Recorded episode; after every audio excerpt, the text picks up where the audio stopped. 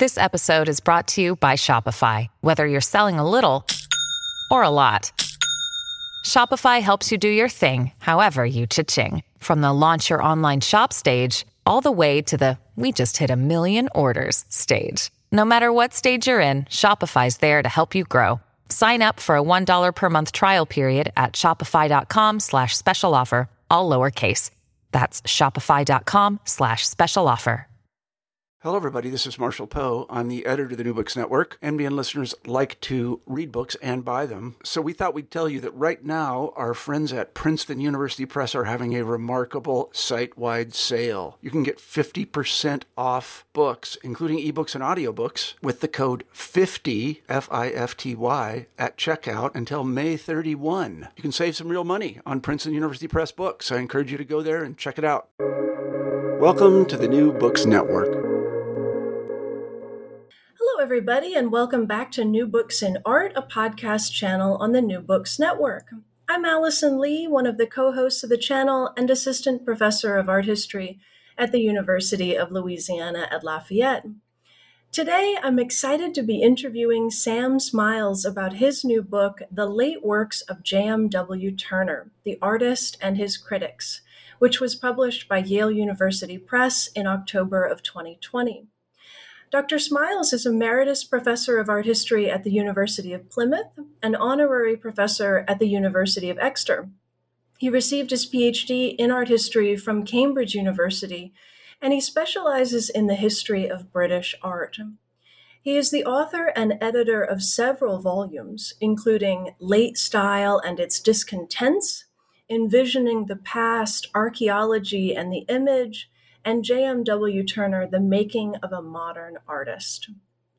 The book we'll be discussing today is an exploration of the paintings and drawings Turner produced from 1835 to his death. These are seen by many as his most audacious and compelling works. And in this study, Smiles shows how a richer account of Turner's achievement can be presented once his historical circumstances are given proper attention. By discussing the style of Turner's later oil paintings and watercolors, as well as his commercial dealings, relations with patrons, and accounts of his physical and mental health, Smiles explores what can be reliably said about this last phase of the artist's creative endeavor. Emerging from this study is an artist who used his final years to consolidate the principles that had motivated him throughout his career. I'm excited to discuss this book with its author today, and I hope you enjoy our conversation. Dr. Sam Smiles, welcome to the show. Hi, and thank you very much for inviting me. It's a, a great pleasure and a privilege to be doing this remotely, um, and um, we'll see how we go. Uh huh. Yeah, we will indeed. Well, thank you, and uh, it's it's exciting, you know, to read new scholarship on Turner. But before we dig into the book itself and how it came to be, I want to ask you the traditional first question on New Books uh, Network, and that's uh, just to ask you to share a little bit of your background with us. I wonder if you might begin by telling us a bit about yourself, where you were born, where you went to graduate school, maybe some on the career that you've had how you became interested in Turner, which is, of, course, the big question. Just take this biography background question wherever you'd like. Okay, well, I was born in a small town in England called Wokingham, which nobody's heard of, but never mind, that's where I first saw the light of day. And um, we can skip over the next few years where I did all the things that everybody does when they grow up. And I, I went to university um, back in the um, early 70s. I'm trying to remember, 72, I think, yes. And I began as a philosophy student. Um, and I remember um, feeling this, this, this was the life for me and, until I, I encountered classical logic and then realized this wasn't the life for me. Um, but fortunately, there was a course on aesthetics which turned me right mm. around. And I, I thought, this is wonderful. I don't know anything about this stuff, but it's good. And I, I remember ringing my parents up with great glee and saying to them, You remember you told me that philosophy was a completely useless subject? Well, guess what? I found one even more useless. It's called art history. I'm going to do that. And uh, They, they, they were not in a position to um, to withstand me. So, and Cambridge, bless them, were were uh, very generous and allowed me to switch courses halfway through my second year. So I did that for a bit, graduated, and oh, um, then with my useless subject, got a career in advertising, um, which I managed to withstand for two whole years, um, making a lot of money but feeling morally wretched. And um, my supervisor, uh, when I was an undergraduate, when I wrote back to her, sort of de profundis, saying there has to be more to life than commerce, said, "Had you ever considered doing research?" Which I hadn't. So um, I mean, I've hitchhiked through life. I mean, this is just such a crazy story of good luck. So I went back to Cambridge and um, wrote a PhD, and then um, eventually, um, after that, came down to Exeter, where I now live. And you ask, how did I get into Turner? Well, it was pretty simple, really. There was um, a conference I was going to in Canberra, and they said, we'd like you to give a paper on, on your PhD. I said, not on your Nelly. My PhD was so tedious, it would probably result in ritual suicide of the whole audience. Uh, but I will do you something on Turner because I found out that there had been a, a, a, really unexplained patch of his career when people knew he'd gone to Devon but didn't know really precisely what he'd done there. So my long suffering wife drove me around, and we had a grand time identifying various sketches which no one had been able to place. And we would do simple things like saying, Well, I expect he probably drank in that pub. What do you reckon? And we'd tootle off to the pub and have a think about life over a couple of glasses and then go off and find the next location. And that's what got me started. And as everybody points out, once you start on Turner, it's almost impossible to stop there's endless amounts of stuff that needs to be cleared up, new interpretations to be offered, old interpretations to be combated.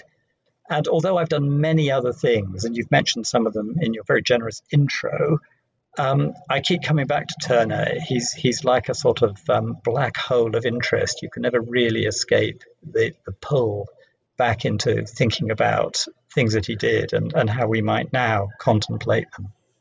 Yeah, I I'm just astounded by the by your response to this question. I'm so glad that I asked because I think you have a very fascinating backstory that is maybe a little bit unusual in art history. I talk to so many scholars who just seem to to to know about this discipline from I don't know from very early in their life, and they pursue it very doggedly or um, or, or some similar stories.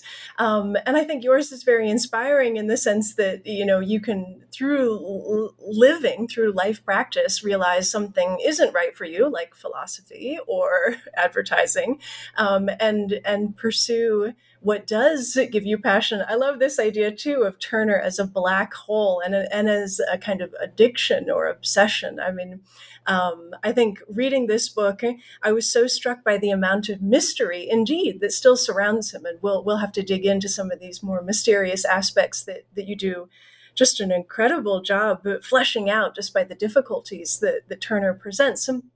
And maybe it's it's a good idea to pause now since we keep talking about Turner and Turner as a black hole and Turner is amazing and all these things. And it's a maybe a banal question, but might you say just a little bit about who Turner was um, or is in art history for those listeners who might not be as familiar with the works of Joseph Mallord William Turner? We're talking about him like everybody knows who he is, but we should pause for a moment and make sure everybody does. So, what quick spiel would you give about about this looming figure in the history of art?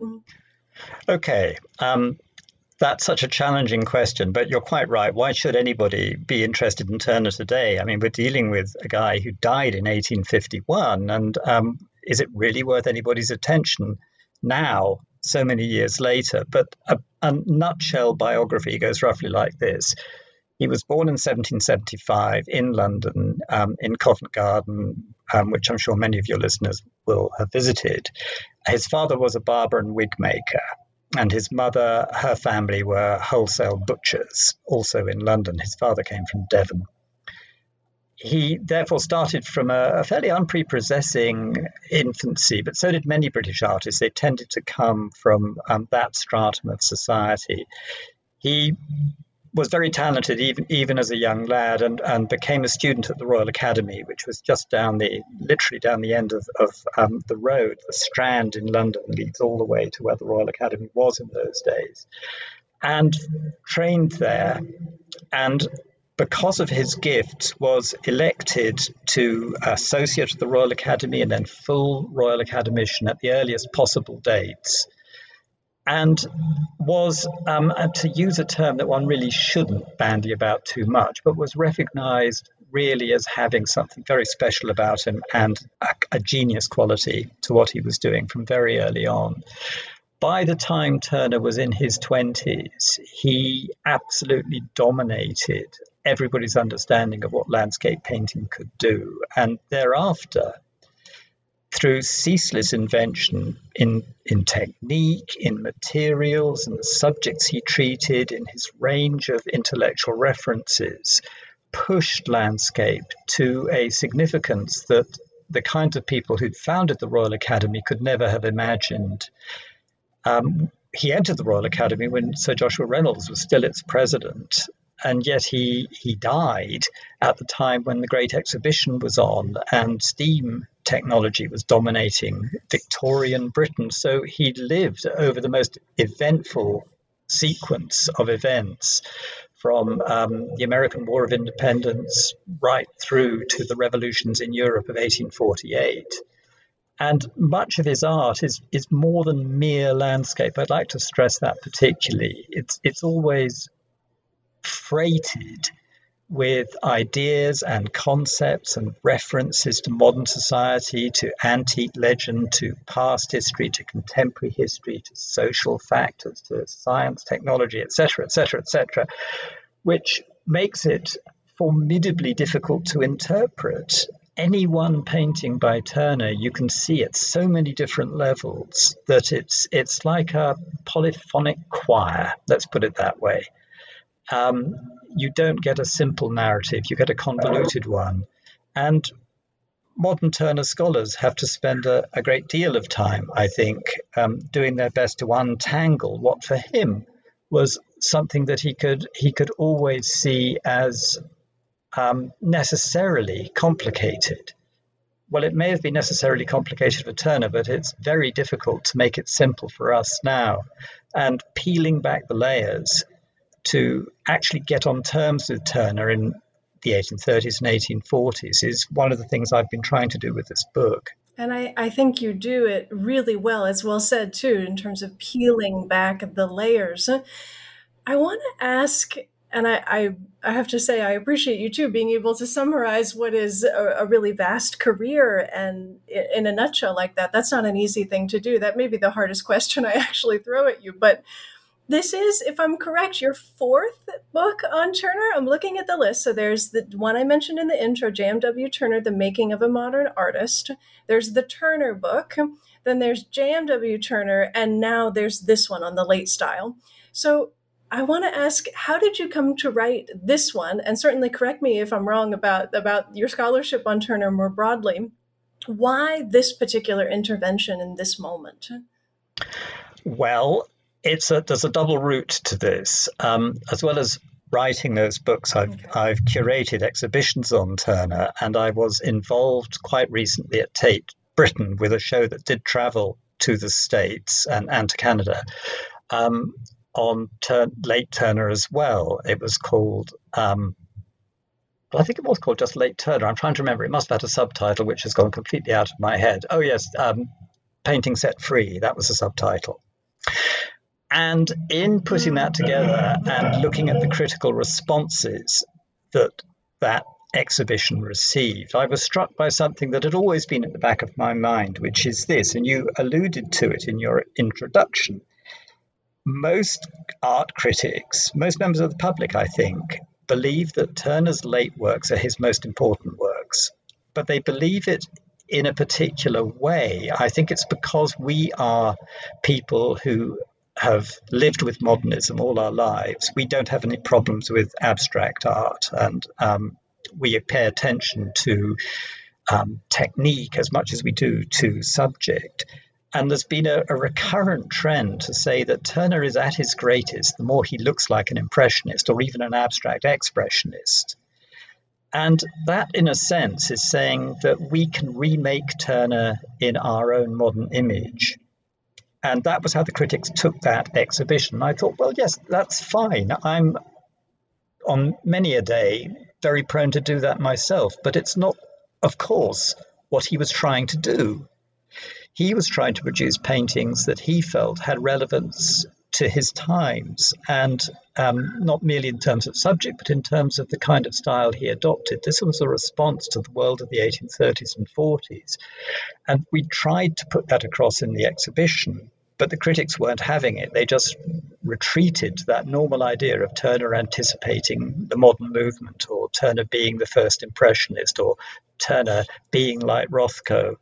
And I thought, well, um, without wanting to throw a bucket of cold water over all of that, because there is an element of that which I'm very sympathetic to, I thought it would be necessary to go back to basics and say, okay, let's really take Turner's measure in terms that he would understand as he was in his old age from the age of 60 in 1835 until his death in 1851. I think that may be what I was so struck by about the book was its I can the only word I can think to describe it is its situatedness in the period. Uh, the amount of material that you summon and muster and quote from and discuss really does embroil the reader so firmly in exactly the era that you're describing, the, the late 1830s through his death in 1851. Um, and I, I just found myself, uh, you know, sort of swimming in, in the material uh, in terms of how you recreate it. And I'm glad you mentioned too the the exhibitions that, and I, I should have maybe said a little bit more in the intro about the the relationship you have to to curating um, shows and and and this material in particular, but I think this leads us really nicely, this idea of situatedness, into the book itself, which I want to describe for listeners in very broad strokes. It's nine chapters. it, it is a, a, a, dense book in the sense that there's, I, I'm sure you're already getting the sense from the way I'm describing it, there's so much packed into these nine chapters. And I will also mention it is one of the most beautifully illustrated books I've seen in a long time. Um, Yale University Press, of course, always does a phenomenal job, but the amount of full color, full page, detail, high res images. As if Turner isn't glorious enough, the you know the book just sparkles in that regard. There's not a single moment where I felt myself, um, oh, I wish I could see this image while while it's being described or discussed. It, it was right there every time. So, the first chapter, which is called What's in a Name Late Works and Late Style, is a, a, a, broad assessment, almost one that I think should maybe be assigned beyond just the study of Turner, of what we mean when we talk about late style in art history. So, what does that term mean? Who qualifies for getting this, you know, quantifier in their work? When did this originate as a term? What's the difference between late style and old age style? Um, it read to me very interestingly as a kind of introduction. Um, and it even included a chapter breakdown at the end uh, of it to, in terms of what's ahead. So the first question is, is, finicky, but it's a stylistic one. I wondered why the first chapter wasn't an introduction and why you decided to embed it in as chapter one as opposed to bracketing it off like so many authors do. Well, ultimately, that chapter was meant to be an exercise in dragon slaying. Um, one of my motivations for this book is an impatience, an impatience with late style because it's used pretty casually by people who should know better. It's as though people still hold on to a notion that was very big in the 20th century that the late works of all great artists have something in common, which means if you want to understand the late work of somebody, all you have to say is it's their late work as though we all knew what that entails. Now, I, I, went into some detail in this chapter to show that this notion of late style is actually pretty poorly defined. People think they know what they mean by it, but they don't actually pause to think what exactly is it. And it has all sorts of bad implications. It's rare for women artists to be allowed to have a late style. which um, is obviously wrong. It's applied principally to the Western canon, as um, which indicates that although everybody says it's a universal phenomenon, it, it doesn't really hold. And it's also really only it only makes sense for post-Renaissance art. Um, so all these claims for it being universal founder in gender terms and they founder in history terms. Moreover, people seem to think it explains so much when I think it explains so little. I believe there are late styles. If you want to just um, formally say this is the work an, art, an artist did in his early career, let's make it her, her early career. This is the work an artist did in her late career. That's just a chronological distinction. Fine, we get that. But if you say that the work she produced in her late career is explained by the fact that it's late, you're just involved in circular reasoning. So I wanted to to say let's look at the kinds of things people say about late style. Let's lay them all out in front of the reader, and then we can see whether or not Turner, who is always included in these lists of artists with a great late style, whether his work matches up to these criteria, fuzzily defined as they are. And what the book does, at least I hope it does, is by going into detail, and as you said, swimming in it, I do hope not drowning in it. By going into detail, we can see whether the claims for late no, style. No. you, you didn't drown, good.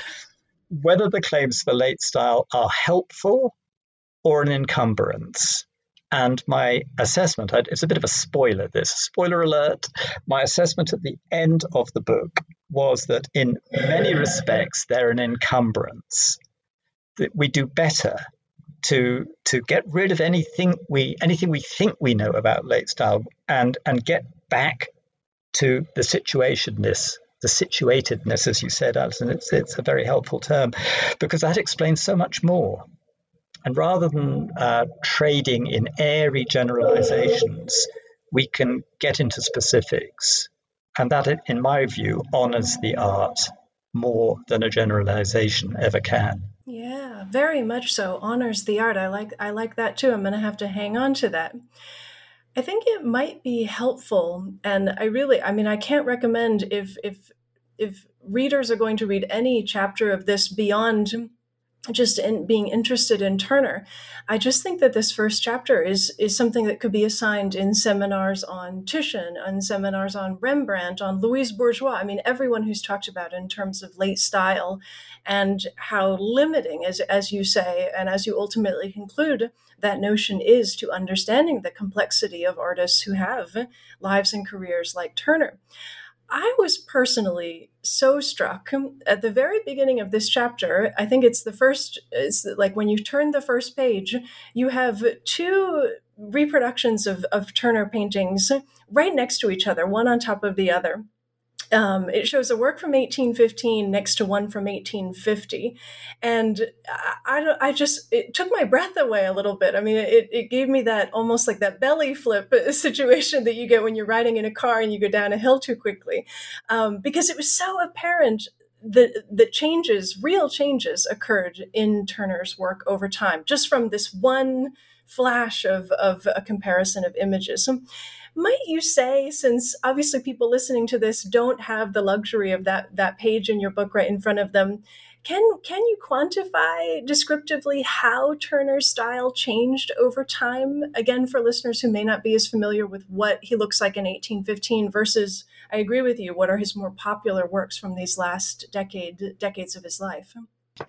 Yes, I'll I'll give that a go. Um, the first and most obvious change, which uh, anybody who's heard of Turner, I'm sure, will will expect me to say, is the intensity of light and color in his last period of production compared to his early years. Chromatically and tonally, the pictures are extremely striking, very unlike anything his contemporaries were doing, and they still stand as beacons, I think, in the history of art for um, the word you used earlier, their audacity. The second thing to say is that if you look at an early work, it's indebted to the European traditions of landscape painting. You think of Poussin, you think of Claude, so that you have objects that sit in their own space. They occupy the right volume. They are um, locally colored in such a way that they are distinct as objects within the visual field. Whereas when you look at a late work by Turner, that tradition has been replaced by something in which the defining contours of objects are now no longer distinct in that way, and that there's an overall treatment of handling which tends to meld objects, atmosphere, material, immaterial into one visual envelope. So, um, as many of his critics said, it, it's it's it's like um, gazing with your eyes half open. Um, now, there are reasons for this, which the book explores in one of its chapters. But if I can uh, preempt that, I mean, my reasoning goes like this that progressively over Turner's career, two things happen. First, the gap between the sketch and the finished picture narrows so that one finds in his sketching from very early in his career many of the features that you see in these late paintings. But it had been inadmissible when he was a young man to put on public exhibition works with such a sketch like finish. By the end of his career, he's in charge, he's in command, and he's quite prepared to do that. That's at a formal level the first reason for the change. But the second, I think, is this, and it's quite profound because of his connection with and friend, friendliness with contemporary scientists, he was aware that Victorian science had adopted a very holistic attitude to the visible world and talked about visual phenomena and underlying physical laws as demonstrating a holistic representation, if you like, of the world. And One of his um, friends, Mary Somerville, said if you want to understand sound, look at the ripples left by a paddle steamer on the surface of water as it goes by you. And this idea of, of nature being an interwoven complex of, of similar phenomena, I think, played very happily into Turner's notion of an all enveloping visual field. That by breaking down the distinctions that he'd had in his early career to present this more unified appearance, he was getting close to some of the revelations that contemporary science had had. Mm-hmm. I was struck too. There, there's not to spend forever on this first chapter. I just found it so rich. Uh, there's, there's a lot to kind of puzzle out just in how you lay the groundwork for the rest of the book. But one of the other things that you allude to, I think, in a very necessary way in this discussion of late style and old age style more broadly, um, is the central problem of kind of medical understandings of Turner versus art historical ones, and the interest that has plagued him in particular, though certainly this is something that plagues other artists who experience debility at the end of their life. I always think of Manet suffering from syphilis in France at the end of the 18th century as also being one who gets talked about in terms of how does his physical breakdown affect his painting practice. But um, you talk about this interest in diagnosing debility for Turner, and you get into it in later chapters in the book more profoundly, but you kind of begin to puzzle through in this first chapter um, discussions of mental and physical health of aged artists more broadly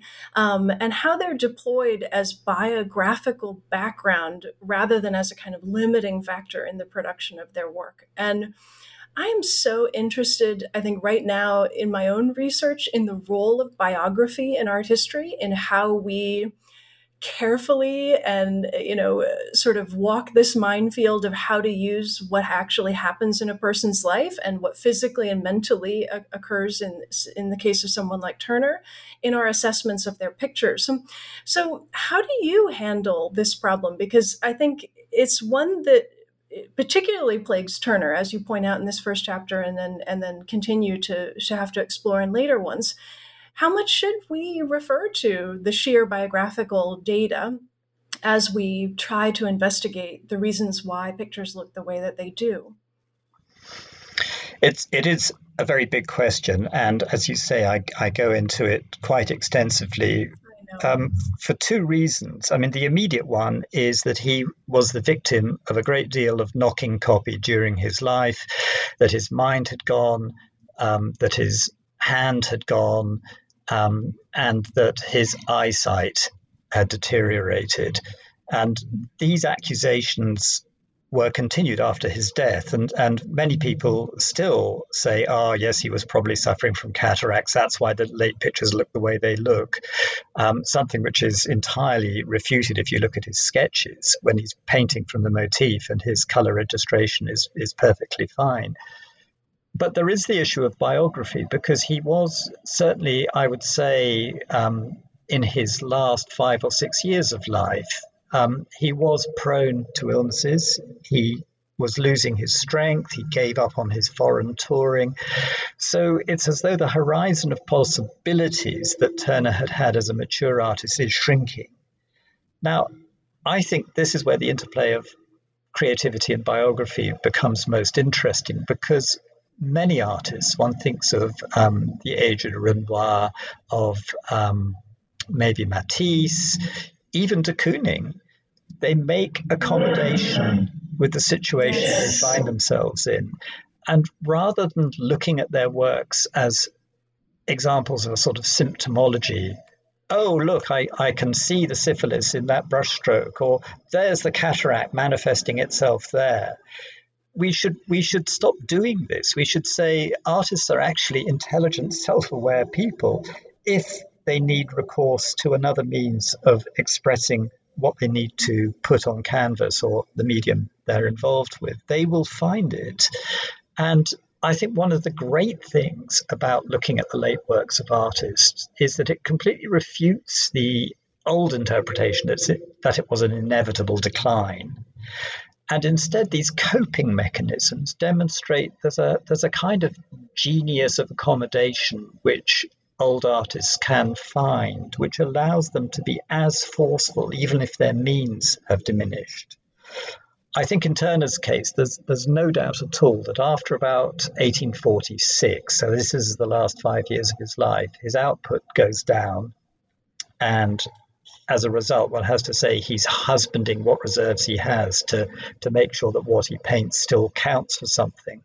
But I'm not going to write it off and say this is merely the kind of um, futile doodlings of an incapacitated old man. I'm, I'm going to say no, the, these are serious efforts by somebody who recognized what his limitations were and coped with it.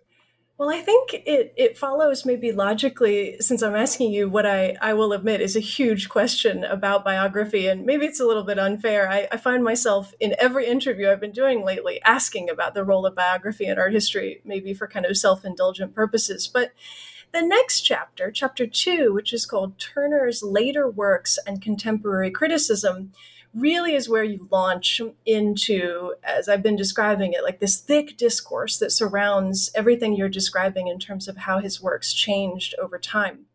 You really make it clear that reviews of Turner's late work were mixed, which I think is important uh, to focus not so much always on just the negative, though you do spend a lot of time trying to understand these negative reviews and going through them. Um, but all of these accusations that Turner's mind was failing, you focus a great deal on Ruskin, John Ruskin's assessment, one of the most important critics in the British realm in the 19th century, maybe in the European realm more broadly. And there's a little bit, a very juicy morsel of discussion of Turner's quote unquote moral failings. And this is where you mention, as I think one should, the erotic drawings that have gotten a lot of press in, in the recent years, a discussion of the quite salacious biography written by Thornbury. So amidst all this, it's a very broad question, but I wonder what was the biggest discovery you made in writing this chapter and exploring at such great length the contemporary criticism that surrounds these final years of his production? Is there one single thing that really stood out?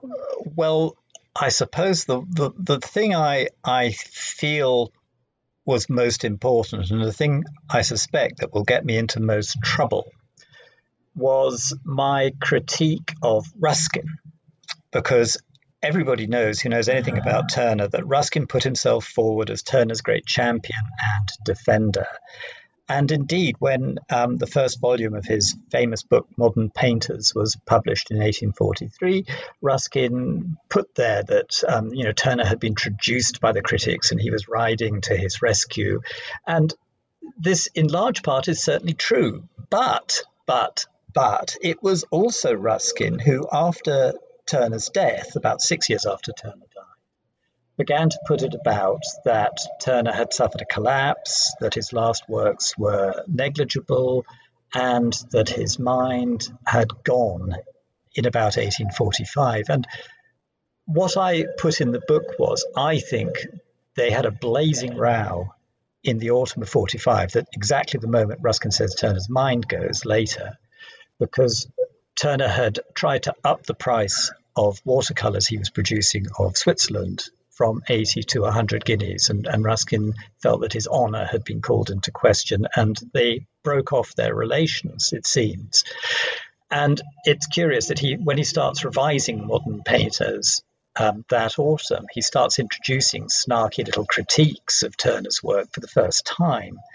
So, um, my view is that, that Ruskin is an unreliable witness. There's a lot of what he says about Turner that's very good, very insightful, and still valuable even today.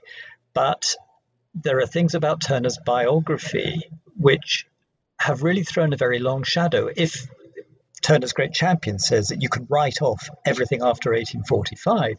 What happens with unsigned and undated works is that people tend to say, okay, around about 1845 then for that, as though Ruskin has pulled the, the door shut on, on what could happen in the next six years. I don't think we should accept it. I, I, think Turner, as I was saying in answer to your last question, husbanded his resources, carried on working, and we might, I mean, you might say, well, it's trivial, five years here or there, but it actually it matters a lot because we'd be able to to say that Turner's latest works was a bigger volume of production if we start thinking, you know, this is quite feasibly 1846, 1848, 1849, etc. So, so I think that that was the first one, and the second one, I had a much bigger resource this is in general terms now rather than a specific thing, because so many newspapers are now online, I've been a beneficiary of that.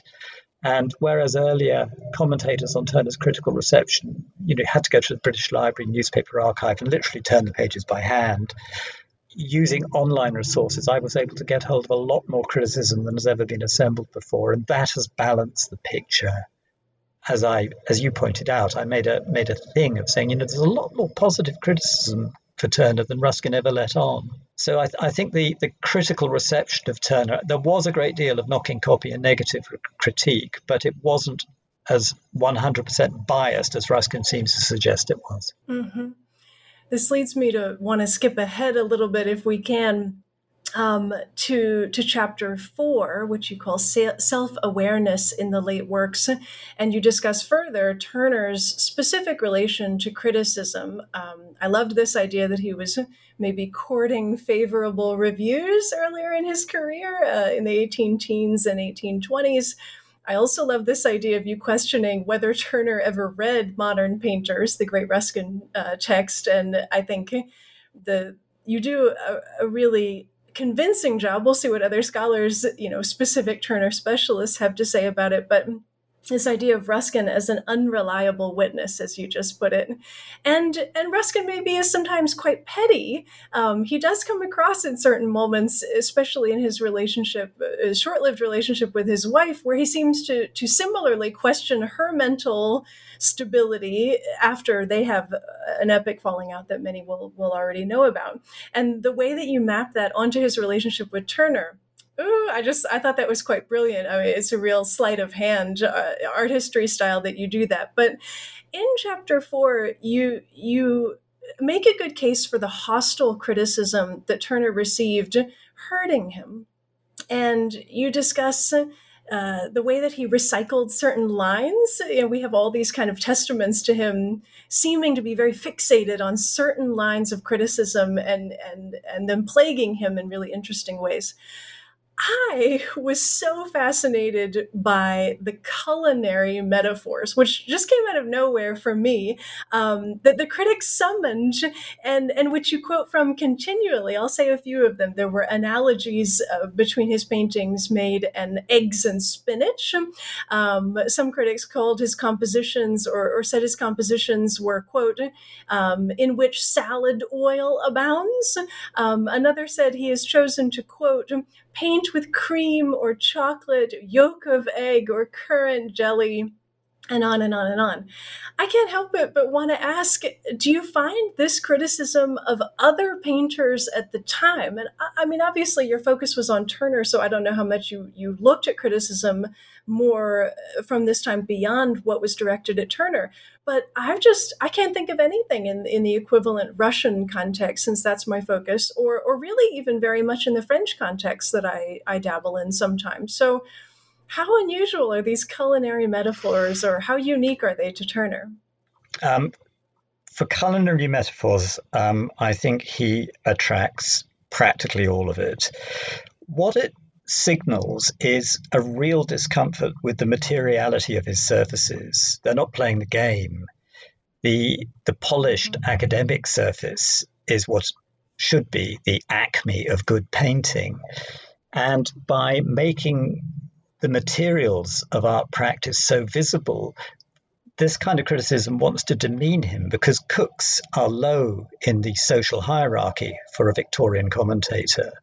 They're saying that this is unworthy of the high intellectual standing that a, a, Royal Academician should be involved with. The the only artist who who runs the same gauntlet, but but not so much with um, kitchen metaphors, is John Constable, Turner's um, contemporary, who's also accused of having a very coarse application of paint and that this is somehow uncouth and, and, and rather equivalent, as one of them says, to dropping an H when you speak. So it's a sort of a cockney idiom, as it were, which I'm sure Constable must have really hated because he mm. came from a rather wealthy background. But I think that the whole the whole business of the culinary metaphors is is literally to um, to say this isn't art. This is this is something uncomfortable. It's, it's in our terms to think of a more recent artist. It's it's the way that um, um, Art Informel, uh, Dubuffet, for example, made surfaces that were quite repellent to members of the um, critical community when they were first exhibited. We, of course, being good modernists, love this kind of thing. We we love um, interesting techniques, um, facture, materials. We're used to it. But I think in the circumstances of the 30s and 40s, these things must have looked really quite appalling to conservative minded critics. Mm-hmm. I. It makes me really want to everything you just said to to kind of change or recalibrate the way that I teach Turner. And I think some of the criticism that you muster with all of these kitchen metaphors really might strike students uh, and, and help them understand the we keep using this word but the audacity in critics mind in viewers minds in his own time because as you have said you know thinking about turner in historical hindsight we know the impressionists are coming. We know rothko is coming. And we are as you just said so comfortable with the the materiality of paintings being visible in the way that they've come to be under the conditions of modernism. But i i think that partly what makes Turner so wonderful and so challenging when teaching him are conveying the vibrancy, the thickness, the the intensity of the surface qualities of the paintings. And I always find myself showing really, really extreme tight detail photographs of his paintings as I, you know, I show the like the entirety of, of one first, and then I really zoom in very tight and and show students to recreate what it's like to stand in front of them. Do you have any techniques? This is uh, departing from the book a little bit, but obviously you you must teach Turner. You probably have taught Turner a, great deal over the course of your career. Uh, what have you found are, uh, are the sort of best ways to convey these things that we're talking about um, to students? I mean, I guess students there probably have easier access to Turners than mine do here in Louisiana, but have you found anything that really makes him shine in that regard? Well, in many respects, I, I think your technique of close up is is very effective. Um, I find for most students, um, particularly students who are impatient with historical art as they would see it and would much rather be talking about contemporary art, that the best way in is is through the detail and the sketch because that gives you a sense of the the creative practice that lies behind the image and once you've established the notion that this is um, electric art, I think you can, as it were, pan out and then take stock of um, the more conventional aspects of, of image making in this period. Um, and if I were teaching Turner now, I think I probably would start at, uh, towards the end of his career and then say to them, pulling my rabbit out of a critical hat, ah, but you see, he was making sketches like this at the very beginning of his career. So now we can look at the work he produced in the 1810s and think to ourselves, well, this is the same mind. And if you were excited by that, produced in the 1840s, you should be as excited by this, produced in the 1820s. Mm-hmm. Yeah. I, I love this idea of electric art. And I, I do think Turner, especially because the book is so gloriously illustrated with these really wonderful, tight details, which I think you did a beautiful job. I'm assuming it's you, though I'm sure the editor had a good deal to do with it too. But these, these details of certain portions of work, which are then reproduced in, in the, their entirety in, in other sections, really does convey the kind of electric intensity uh, of his canvases and and how rippling the surfaces sometimes are so different from the academic realism and, and the practice that you uh, are alluding to. There was one other thing in this chapter and this might be a little bit self-indulgent but i also was struck by a piece of criticism you included in chapter four that recommended Turner examine a Titian painting, his Bacchus and Ariadne, um, in order to improve his practice. Um, so I want to read a portion of it because I, I think it, it, might be a good selling point for, for how the, the book reads in terms of you really do quote at great length um, from, from the criticism and then discuss it really, really deeply. So the reviewer says, says of that work by Titian, quote, it possesses the advantage of containing the medicine which may cure a gifted artist of his most pernicious vagaries, provided he will take a course of doses of it after the fashion which we prescribe. Every morning, fasting, one hour study of the weeds and flowers depicted in the foreground. This regimen to be continued until Mr. Turner shall have become adequately impressed with the conviction that the great masters of his art never disdained even the most minute definition, and that the indecision, disorder, and unfathomable ambiguity at present in vogue are the invention of modern times and the cherished offspring of modern incapacity and indolence. Whoa. so this was written in 1839 when, get this, everybody, Turner is 64 years old when he's being chastised in this particular way. Um, I when I did the math, I just couldn't believe it. And it, it made me feel so deeply for Turner and and how this hostile criticism must have hurt have hurt him um, and must have stuck with him um, it just strikes me as such a, a, find. I'm not even sure when I want what I want to ask you about it, but mm, were you too, just as you made your way through all these wonderful online or digitized resources at your fingertips now, was your breath just sometimes taken away by the by the things these critics said? I, I just can't even imagine being someone like Turner at this late moment when he's been painting his whole life, being told you know, with a finger wagging in his face, go go look at the Titian weeds yeah. again, and you'll remember how to paint. It it is pretty upsetting, isn't it? Um, before I answer this question, just to re- go back slightly, you said how well the book had been designed. I want a, a shout out to the whole team mm-hmm. at Yale who did an absolutely fab job. Um, don't give me the credit for them for that. Give it give it to Yale. Um, they, they they exceeded every expectation I had for the book. Right now, back to your question. Of course, yes, finger wagging, but um, if if I can be slightly rude, um, the following year, 1840, Turner exhibit exhibits at the Royal Academy his own painting of Bacchus and Ariadne, which riffs on that Titian and does it without any detail of weeds or any of the things he's been recommended to do. And in a sense, gives his critics the finger. It, it is the most amazing piece of refutation in paint. It said, All right, you want me to study Titian? Here it is. And this is what happens when Titian is upgraded to the circumstances of the modern age. This is what modern painting requires. You asked for it. Here it is. Suck it up.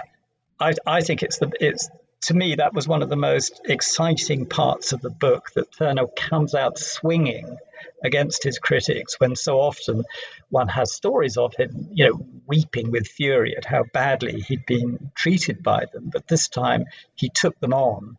And um, the, the picture is, is an entire um, sort of up yours to what he'd been recommended to do in 1839. Indeed. I, I'm so glad that, that that's kind of the direction that you took. My pointing out just this one section of criticism, hoping it whets the appetite of all of our listeners to get the book and, and really delve deeply as as you do or along with you into all these all these moves that Turner is making, sometimes responding, sometimes not responding. If I back up a little bit and obviously we, we won't be able to get through the whole book in terms of discussing every every discovery that's made in every chapter. Um, but chapter three was a real revelation for me too. Uh, that chapter is called constitutional contexts and it examines most profoundly turner's production from the 1840s as you say with his mental health in mind. And this took some some real deftness i think a real lightness of hand because it, it probably is the in some ways the most biographical of chapters. Well, there are other moments when when the book necessarily needs to become uh, uh, biographical in that way, but you really take on trying to understand these accusations, Ruskin and many others, of senility in his late years, the issues with his vision, as you've already mentioned, in terms of did he have cataracts? And okay, we know he wore spectacles, but that doesn't seem to necessarily mean he had any serious eye disease. Um, but you you talk in this chapter, the third, about him having his remaining teeth pulled in 1851 which seems to begin the decline that ultimately is going to lead to his death. Um, and I, I mean, I just again, my heart just went out to this this old man fighting, as you said, coming out swinging against critics who would infantilize and patronize him, um, who who really did to suffer in his late years. You know, he struggled with probably alcoholism, maybe a form of, of depression, you mentioned in this chapter as well. Um, this falling out with Ruskin, that's a real mystery, is, is kind of at the heart of this chapter. So, is there anything you want to tell listeners, you know, about your discoveries uh, or some things that surprised you about exploring Turner in terms of real things that happened in his life as he aged in this last decade or so? What what do we really need to keep in mind that maybe art historians have lost sight of amidst all the mystery that surrounds him? Well, I I think the obvious thing that comes through is a, a kind of self-aware stoicism in the letters he writes about the ravages of old age and how much he'd feared getting to this position. On the other hand, um, yeah, I said earlier about making an accommodation with old age. And his his personal physician had written a book about um, how you might extend your your useful life by living well. And yes, there are these rumors of alcoholism, but his physician himself had recommended, um, you know, if you're going to drink, drink sherry or spirituous liquors. And Turner went for rum. After his teeth were removed, of course, he couldn't eat. They tried making him some false ones; they didn't work. So he had to um, basically suck his digestion. So he, he drank a lot of meat, of milk, and everything else had to be mashed or sieved. It, it was a, a, it must have been a very painful final six months, and I think he probably didn't do anything at all um, between summer and, and December of 1851. I think up until then, he'd he'd done with diminishing resources what he could. He probably painted very, very little in oils because it meant standing, and his legs were so weak, and his arms would have probably, you know, just just standing at an easel would have been taxing. And watercolor production then was easier, which you can do sitting down. Um, as for actual discoveries, I think I think the thing I was most concerned to do was to just marshal all the evidence that exists in terms of uh, records people made after the fact of, of his eyesight. And it seemed to me overwhelming that the accusation of cataracts is ill founded, that nobody said they saw any sign of it.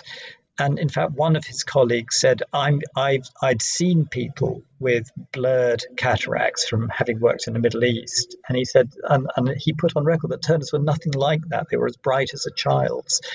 So I think the important point about this is that we pay attention to Turner's later paintings as deliberate things, not things that had his health, had his eyes, had his hands been better, would have looked different. But these are things, these are purposeful things. Yes, they're painted by an aging artist, but they were painted because he wanted them to look like the way they look. And um, although, of course, um, many of the colours have sunk over time, his his preparation could be negligent, and some of them are, are nightmares from a restorer's point of view. Nonetheless, I, I think they're they're not um, missed shots. These are all on target, and um, that he coped with the diminishing vigor of his last years. Mm-hmm. So, so beautifully put. I, I am struck, of course, by this idea of um, stoicism. Self aware stoicism is a very good way to put it. Um, and I will only say, since I know I've already taken up a lot of your time, that the way that you marshal evidence, as you just put it in this book, and put it to use in terms of making interpretations, in terms of putting forward new ideas about an artist that we too often think maybe we, we know enough about. Um, I can only tell readers that there are five more chapters uh, with the, the thickness, as I've described it, uh, uh, and all of this wonderful marshaling of evidence that we haven't even begun to talk about. Um, I think, in particular, if you're someone working on late style and this idea, this conception in art history, this is wow this is the book for you. So i want to ask you uh, the traditional final question here on the new books network and that's just if you might indulge us by telling us what you're working on now. What's coming next? Right. Well thanks to covid what is coming next is something that would have been and gone by now, but that is um, an exhibition that's currently at Tate Britain called Turner's Modern World, which looks at his whole career and all the pictures he painted that alluded to his life and times, um, political, um, social, technological, etc., etc., which is um, going to Boston um, after it's finished its time at Tate, um, probably over the winter period. So that is that is coming, and other than that, I've just um, well, it's out for review at the moment. I've just completed a very long piece on Turner's slave ship, which is in the Boston Museum of Fine Arts, to finally try to get to the bottom of what that picture is actually about. Um, and um, I, I hope I have illuminated it and dispelled some of the fog that has obscured it over the years. Oh, I have to. I, I'm I'm ready to almost squeal with excitement. The, that is usually the, the Turner painting that I teach, in particular in the survey course when we work through the Renaissance to the contemporary period. If I'm able to teach one Turner, it's almost always the slave ship, and uh, I have never been satisfied with the scholarship that's out there, despite my best efforts to assign various case study readings on that work. I oh, I'm so glad I asked you because now I know to to keep an eye out for this this particular, uh, I'm sure equally uh, thick discussion of, of that. Uh, such a remarkable and important work. Wow. Well, I really enjoyed talking to you about your book today. It's a fascinating new piece of art history. Sam, thank you so much for taking the time to discuss it with me and, and listeners today. We really appreciate it. Thank you, Allison. I really enjoyed chatting to you today. All right. Well, my name is Allison Leigh, and you've been listening to New Books in Art, a podcast channel on the New Books Network. I've been talking to Sam Smiles about his new book, The Late Works of J.M.W. Turner, the Artist and His Critics. Thanks so much for listening.